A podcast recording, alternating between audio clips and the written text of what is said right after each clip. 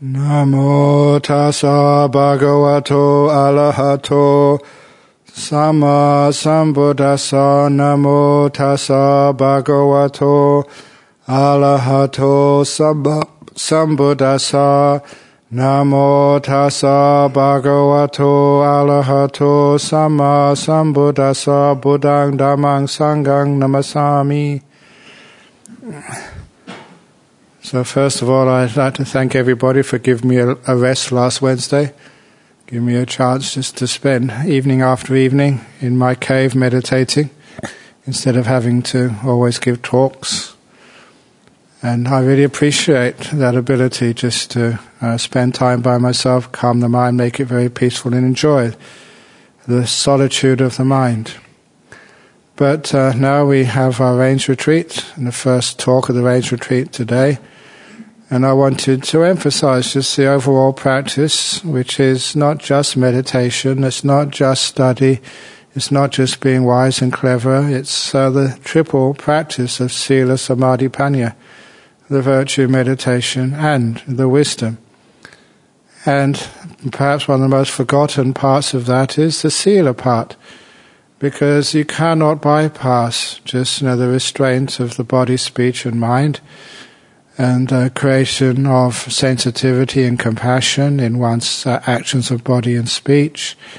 Uh, because without that, you'll find that the rest of the path just tends to uh, not happen.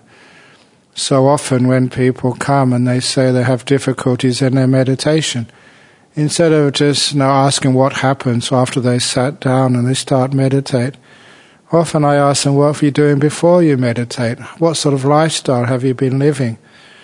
And usually you can find that the difficulties people experience in meditation is uh, doesn't begin when they sit down uh, to meditate. It's just how they use their body and mind beforehand. And so one cannot uh, neglect, you know, the practice of sila. And it's the same that sometimes that people can think they're very wise and get all lots and lots of people just not even on the internet saying they're enlightened and that they know what they're talking about. But you know, for someone like me, I look at that, that's rubbish. And, but how can you argue with that? Look to see if they're actually practicing good sila. Because at least you'd know that a person who is wise, who does have panya, wisdom, insight, the result of that can be seen in their actions of body and speech, in their sila, in their kindness, in their sensitivity, in their peace you know, in their ability just to not show off and just to be sort of uh, a, a person who's just no one can tell the difference. And I was like mentioning that wonderful novice Sumana. You know, no one knew he was fully enlightened with psychic powers. He just a novice did his job and was invisible to the, rest of the sangha. And you can see here that that is actually part of the sila, the the actions of body and speech, which not only uh, empower our meditation and allow wisdom to arise, but also a manifestation of being wise. So, what do we actually mean by sila? And sila is not just a bunch of rules. And sometimes, if we just look at the sila, just a bunch of rules, then you know we're not really getting an understanding of what it really means and how it makes a meditation work and allows insight to arise.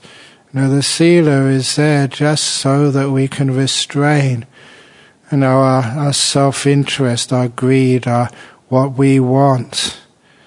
And you have to restrain that because if you don't restrain your desires, know, you will find that they will just get stronger and stronger and stronger, and then you won't find any peace in just the solitude of meditation. There'll always be wanting, sexual desires, fantasies, going here, going there, exploring the whole world. So much of that will actually stop you getting any peace in meditation. It's like what you think about during the day, what you say, what you do. Sort of that echoes when you meditate. I always remember just a monk called Ajahn. He's still, I think, over in England somewhere. Remember, because he was just a very couple of months uh, ordained before me, So we used to sit next together quite a lot. I remember him saying he went over to visit his family in uh, Canada, and uh, being with his family, they showed him a movie, and he said the result of that it it just ruined his meditation because every time he meditated, just the images of the movie came up inside of his head. It was such you know sensitive mind after so many you know years of meditation, and when you get something like that, it it leaves a residue. You can't just you know, say watch the movie and just let it go. It just it stays there. It imprints itself on the mind, which is one of the reasons if you do sort of you know break precepts, if you do uh, say something which is mean to another person or act in a very unkind way, that does leave a residue inside of your mind. It's, I always say, you know, I always forgive people and please forgive yourself. But even though you have that forgiveness, you know, you can learn that it does, you know, put a barrier, you know, for your peace of mind. And so that's one of the reasons why that we always encourage, you know, keeping sila, which is one of the reasons why when it gets to meditation, quite frankly, that no one can meditate as deeply as people who are in the Sangha. Not all Sangha meditate deeply, but those in the Sangha who do meditate can really get very, very powerful and very deep. Why? Because it's got this incredible basis of restraint and renunciation, which is part of, you know, of our raison d'etre, and the purpose of monastic life. To, to renounce, not have those abilities to indulge. Of course, there's always abilities to indulge some places, but they're very curtailed. It's nowhere near like if one's out there in that big world where you can basically do whatever you want whenever you want to. But when it's all restrained, at first it's very difficult. Ajahn Chah used to say it's like putting a tiger in a cage. You put a tiger in a cage, it's going to roar, it's going to make very uncomfortable sounds. It's not going to like being in the cage because it's being trained. But then after a while, the tiger sort of settles down and is quiet and peaceful. And it's true that putting a tiger in a cage means it's lost a lot of its abilities to roam here and there, but at least, you know, it gets well fed and it doesn't have to kill animals to, to get fed and it's comfortable, protected, get free medical care. There's lots of advantages, you know, of animals being looked after instead of being in the wild. But anyway, this is a lot of advantages of the mind not being in the wild. And those advantages are it's far more peaceful, as I often say. By keeping sila, which is restraint, one learns to develop the freedom from desires rather than the freedom of desires. The freedom of desires is once you want something, you get it, it never totally satisfies you, you want something again, it just all this wanting, all this craving just keeps on going on. It takes a different object every time, but it's the same force, the same dissatisfaction with what you've got and always wanting something more. Something different, something new, something you haven't done before. It's always that wanting, taking different objects but still sort of keeping on going and going and going. I call that the the torturer in the prison cell in which people live, never allowing you to sit still for one moment, never allowing you to rest, always telling you to go and want this, go and get that, go and enjoy something else. And when we have sila, that is restricted. It's restricted so much that it's, you get a strange result. You find that when you can't go and seek your happiness in all these different places, you find you are far more content. You are far more happy and peaceful and strangely free when you live within a set of uh, moral precepts and rules. And you, it's really weird when I never understood this when you know, the young years, hippie years, you always think just let it all hang out, whatever you want to do, just do it. And have the freedom to do whatever you want whenever you want to do it. But that never really felt so peaceful and so satisfying as when you were free from those desires. You weren't always pushed and pulled into, you know, chasing a girl or wanting to get this or wanting to, to, to possess that. So one of the reasons why we have precepts, why we have sila, is because it's cultivating the freedom from desire. when there's no TV set in the monastery, we can't argue on what program we want to see. We can't argue about what movie we, we need to watch. And uh, you find out there's so much more peace and freedom when you don't have the opportunity to follow those desires. So, what the sila does, it actually starts to cool you down. There's an old simile, haven't mentioned it for years, but many of the monks know this. It's one of the Buddha's greatest similes of the wet sappy log. The wet sappy log, you know, you just can't sort of uh, burn it you can't put it on a fire. It's far too wet and sappy. That's the one which is just in the river. And the, set sorry, that's the river, the wet log. The other log is just on the banks of the river, but it's still really, really damp. It hasn't dried out yet. That too you can't sort of set fire to. But the third log is the log which is a long way away from the river. And it's so dry, it's so easy to take a flame. And that was the Buddha's simile of sensory desires and jhanas. Now, when you're right in the river of the five senses, out there in the world, doing whatever you want, whenever you want to, without you know, much restraint at all, it's, it's impossible to meditate. Just the log just cannot burn. And of course, this is using the play on words of Jhayati, which has another meaning of to burn as well as to meditate. And so it just, you cannot get into deep meditation when you indulge in the five senses. And even if you just left that world, you join the monasteries, you know, living at Jhana Grove, you're restraining yourself. You haven't got TVs. Still, you know, it takes a while to dry out. But when you really do dry out, you've been a monk for a few years, or a nun for a few years, and you have practiced your precepts, you have restrained, you know, your desires, then you do find that you're dry enough, it gets very easy to meditate, at least much easier.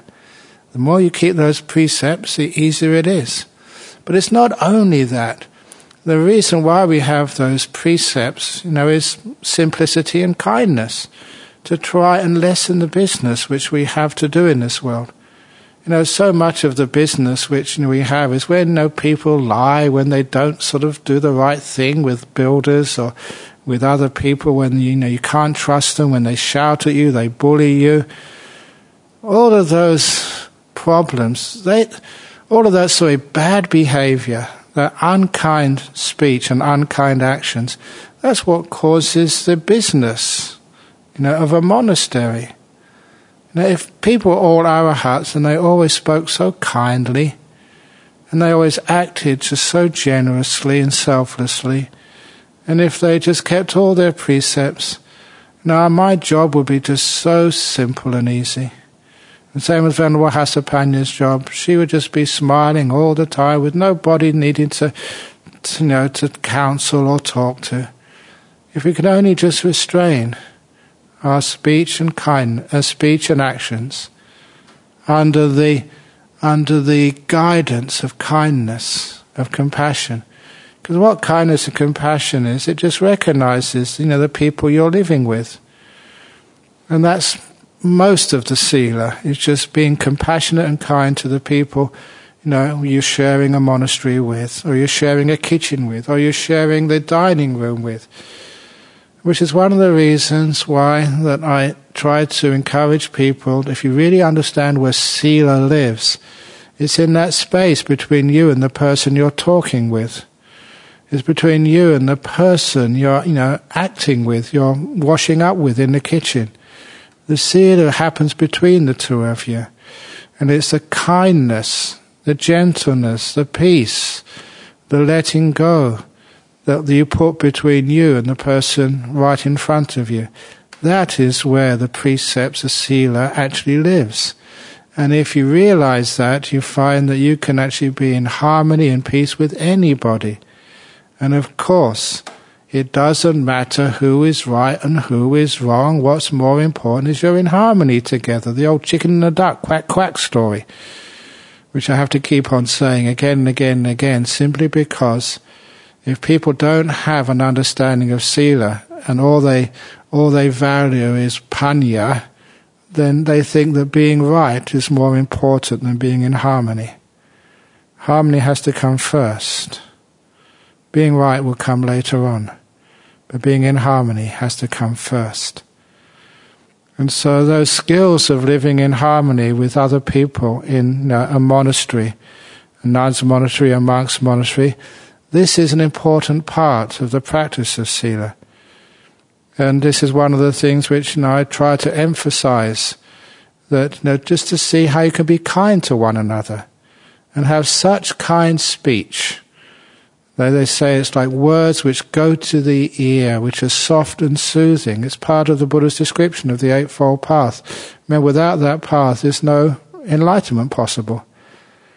So always try and be kind when you speak to one another and be sensitive to one another.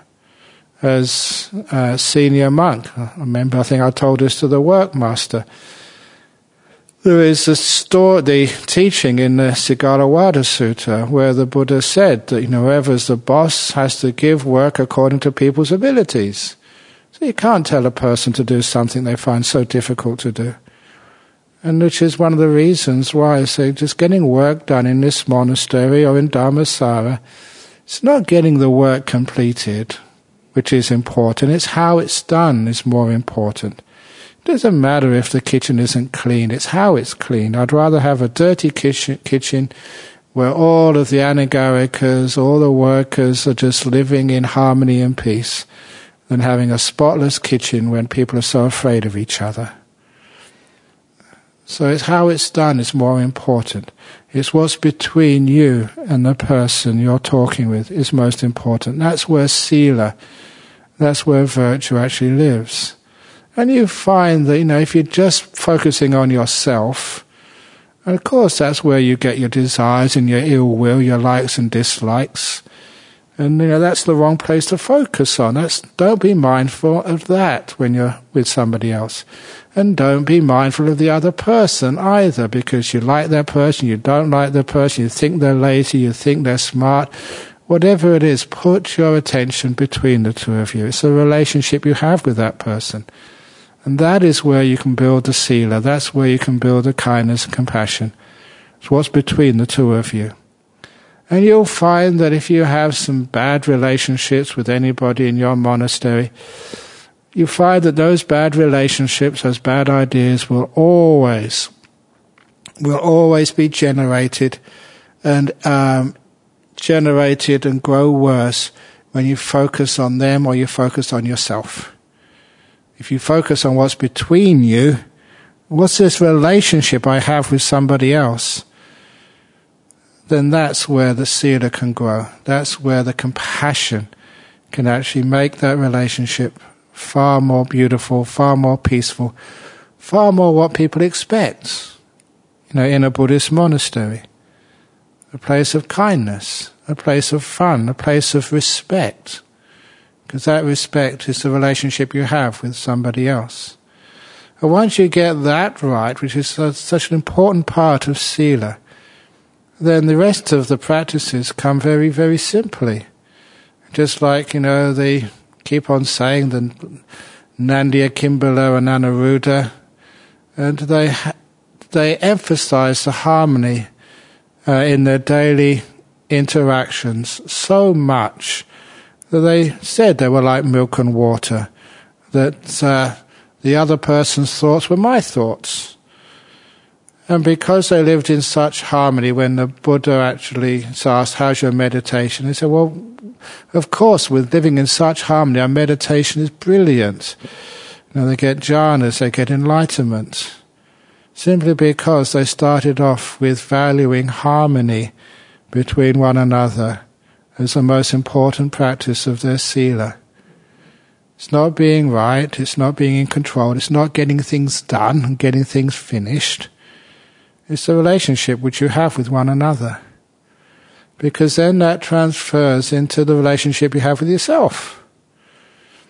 And if you have this beautiful sense of being able to put, you know, kindness, gentleness, letting go between you and the person you're talking with, then it's so simple to transfer that to when you sit down, putting the same beautiful relationship components between you and your mind. So you don't so and bully your mind. Go mind, go and do this, go and do that. Because if you bully other people, you find you tend to bully your mind. You're kind to the people. And look, just, I don't know how many people run around doing stuff for me. And I don't order people around. Just, and I use that kindness. How many of you just wash my bowl, just make me cups of tea, bring me sort of uh, tea with or carrot juice if I'm at Jhana Grove? Why do you do that for? Do I order you? Do I shout at you if you miss it one day? You only do that because of kindness. You'll find you get much more done. In Dhammasara, in Santi Monastery, in Bodhinyana Monastery, upstairs, downstairs, in the kitchen, if you use kindness. Because there you're building a beautiful relationship. And you'll find the same way you get far more done in your meditation if you use the kindness rather than force. The sila which you developed in your daily life transfers into the way you meditate. So you don't order people around, you're kind. You don't sort of have anger towards the people you live with or fear towards the people you live with. You have you don't have the opposite. You have this beautiful trust of your mind instead of fear. You don't have anger, you have this beautiful understanding and kindness to your own mind. And you treat your mind just like anybody else in this monastery. You treat it with respect, with kindness. People sometimes have bad days. You know what it's like sometimes? Everyone sort of feels a bit off from day to day. And so that's why if someone's really having a hard time, I just give them some space. If my mind is just having an off day, I just give it some space. I just have a rest. Go and read some comics. Read Evil Penguins or whatever else you've got. And that's giving it a bit of space, which is kindness. And at the same time that you find that when the mind is just okay, you give it that kindness and the mind wants to engage with you. It's a friend, it's not afraid of you. I don't know how many friends you have in this monastery how many friends you have in Dhammasara, but at least be a friend to your own mind. That's the most important friend because you can run away from other people. You can hide in your room, in your hut, but you can never escape from this mind of yours. So when you have a beautiful relationship to this mind of kindness, of respect, of you know, noticing the space between you, this mindfulness, and the thing you're aware of, and putting this beautiful kindness, respect, peace between you and whatever you're watching, you find everything calms down. You notice just when there is bad speech, bad actions, when you just break precepts, when you know you act out of anger or out of bullying or out of fear or out of desire, when you act like that, just how much problems it creates which have to be sorted out. But when you're kind, there's no problems. Just when you just work quietly, there's no problems. You know, when you look after one another, there's no problems. And the same what happens in the meditation. When you're kind to this mind, when you look after it, work with it rather than against it, you find there's no problems. The mind is peaceful and content. It is free. It is literally on retreat. The whole world, the whole meaning behind this rains retreat is to lessen all the work, lessen all the business, lessen all the problems which we have to deal with for the rest of the year.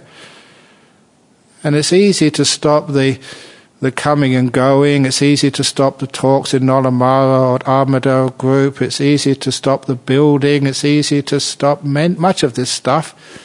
But the stuff which is most important to stop is the problems of you know, interpersonal relationships and that the relationship you have towards yourself. Those problems. And the only way to solve those is to practice the virtue when you're meditating. And the same virtue that when you're sweeping the leaves in the forest, when you're talking to the guests, when you're on the internet, to have this beautiful relationship with whatever you're doing of kindness and also patience. The internet will start up eventually. Eventually, something will happen and you'll be able to sort of log on to something, whatever it is. So, if you have that patience and that kindness and that gentleness, you are lessening the problems of life, which means you have more peace. And eventually you'll find it's that peace which causes you happiness. There's some people who create problems because they enjoy creating problems. They get happiness from activity. You may try that for a while. After a while, you find all this activity, all this running around, coming and going, doing stuff.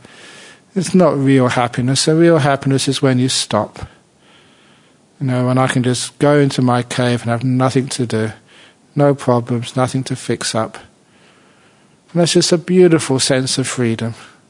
And the freedom from having to be a manager of a monastery, being a manager of a Buddhist society, being a manager of my body, being a manager of my own mind. It's just too much work. So when you go into your cave, you just let go of everything. You don't manage anything anymore because there's no problems to manage. It all works like clockwork, this Eightfold Path. Just sit down there and let it happen. That's how clockwork it is. And so when your meditation is empowered by that sila, you find it's very deep and very peaceful, and you have a lot of happiness, incredible amount of joy. And of course, that whole experience you know, becomes your insight, your understanding, your wisdom. Know, wisdom, it's, it's the one thing which everybody thinks they have, but very few people realize they've got no wisdom at all. It's one of the reasons why Ajahn Chah used to say, what was that say?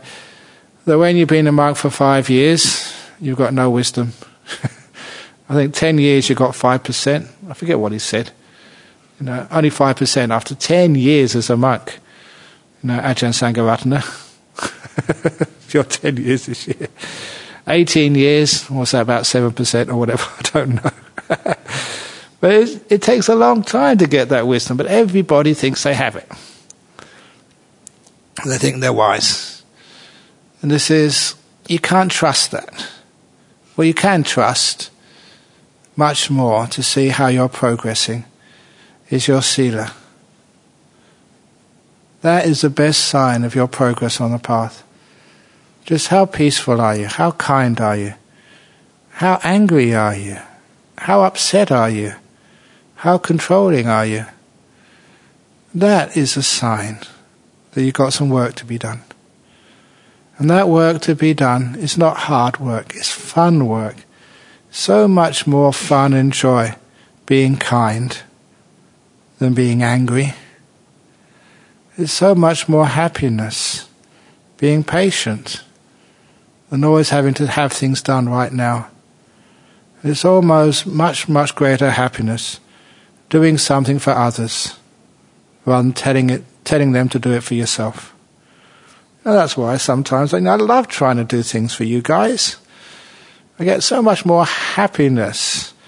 You know, sometimes that Ajahn Sujato allows me to put something in his bowl on the, the alms round. I've done that for Ajahn Brahmali before and Ajahn Api, but he doesn't seem to like what I want to put in his bowl. but Anyway, I like you love doing things like that, being kind, being uh, uh, nice to somebody. It reminds me that somebody sent me a letter um, a couple of weeks ago saying that you know somebody was a bit tired, couldn't get up in the morning, so they got up really early and gave them a cup of tea, you know, in bed, sort of. I think that's roughly the story, you know, from some of the junior nuns. And that reminded me what I used to do with Ajahn Munindo. Got up really early one morning and gave him a, this was, you know, 2.30 had to get up. You know, because we used to get up at 3 o'clock in those monasteries. I had to get up really early, 2.30, and make him a cup of tea. And knock on his door at 3 a.m. as the bell went. Have a cup of tea this morning. Always remember that. Those, those simple acts of kindness give me so much happiness. And of course, they create so much happiness in the community as well. That is sila. It's not just keeping rules, don't do this and don't do that. It's much more. It's that kindness, looking after one another, being sensitive towards one another, learning how to you know, leave people alone when they need being left alone, engaging with them when they need to be engaged, being kind, caring, looking out for them. That is a kindness. And for those of you on retreats, isn't it wonderful? Whenever I go on retreat and somebody brings the food to my room, brings me a bowl of food, and I know that they really tried hard to actually to try and get the best food, what I'd like, you know, in that bowl.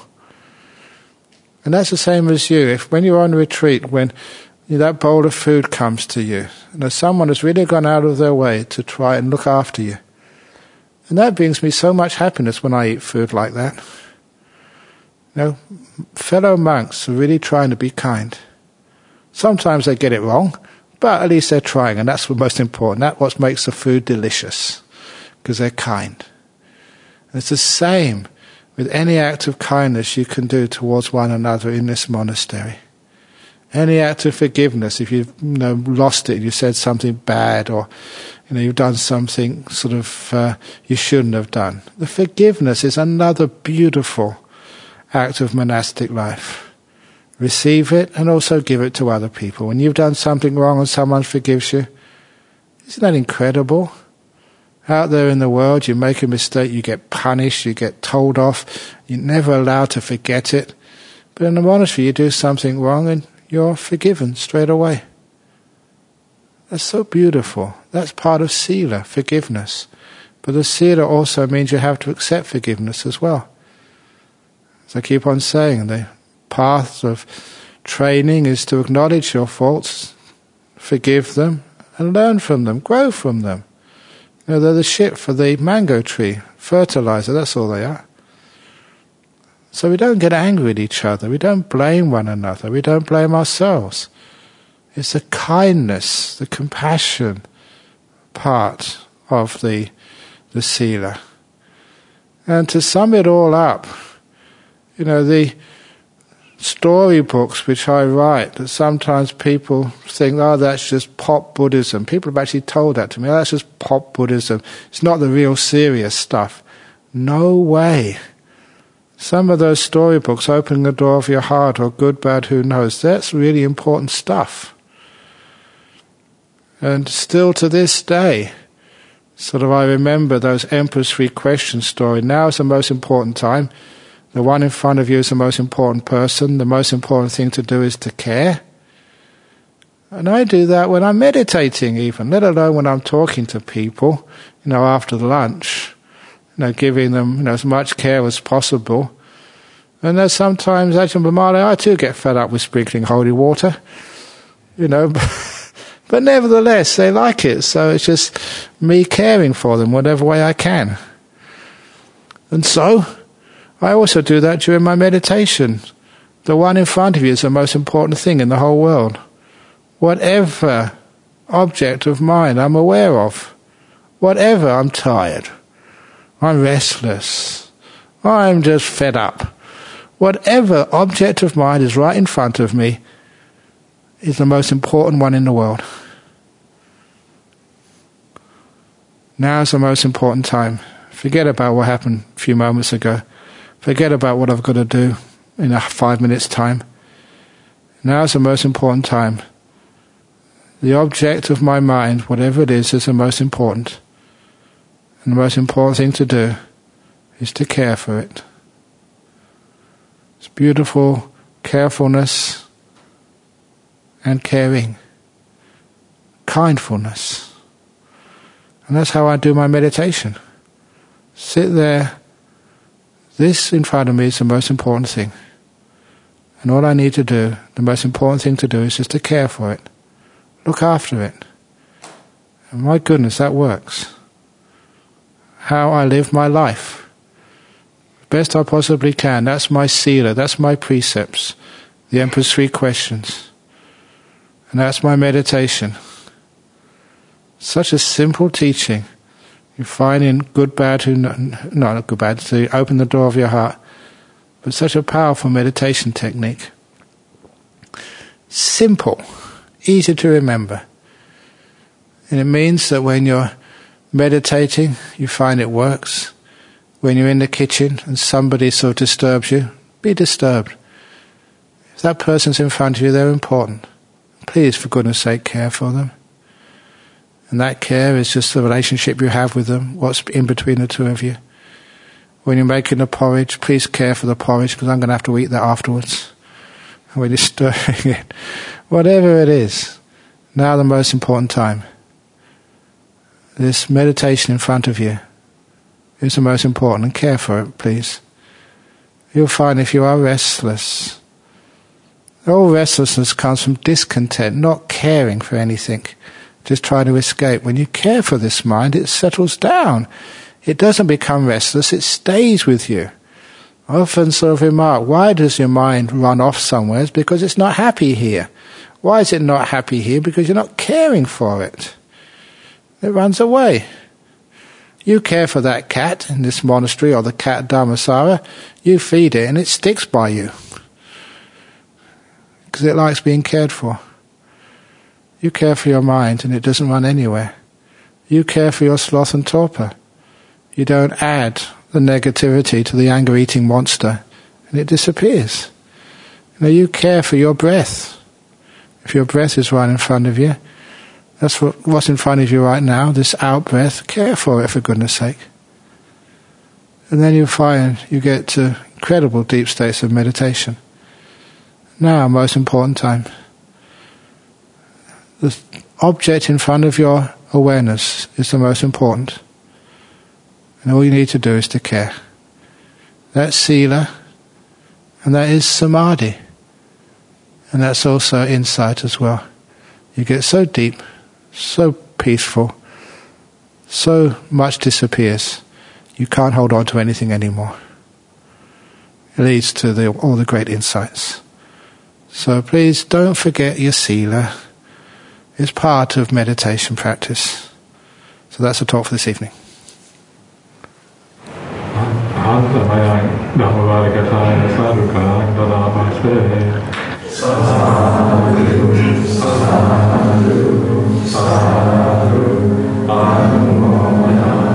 Very good.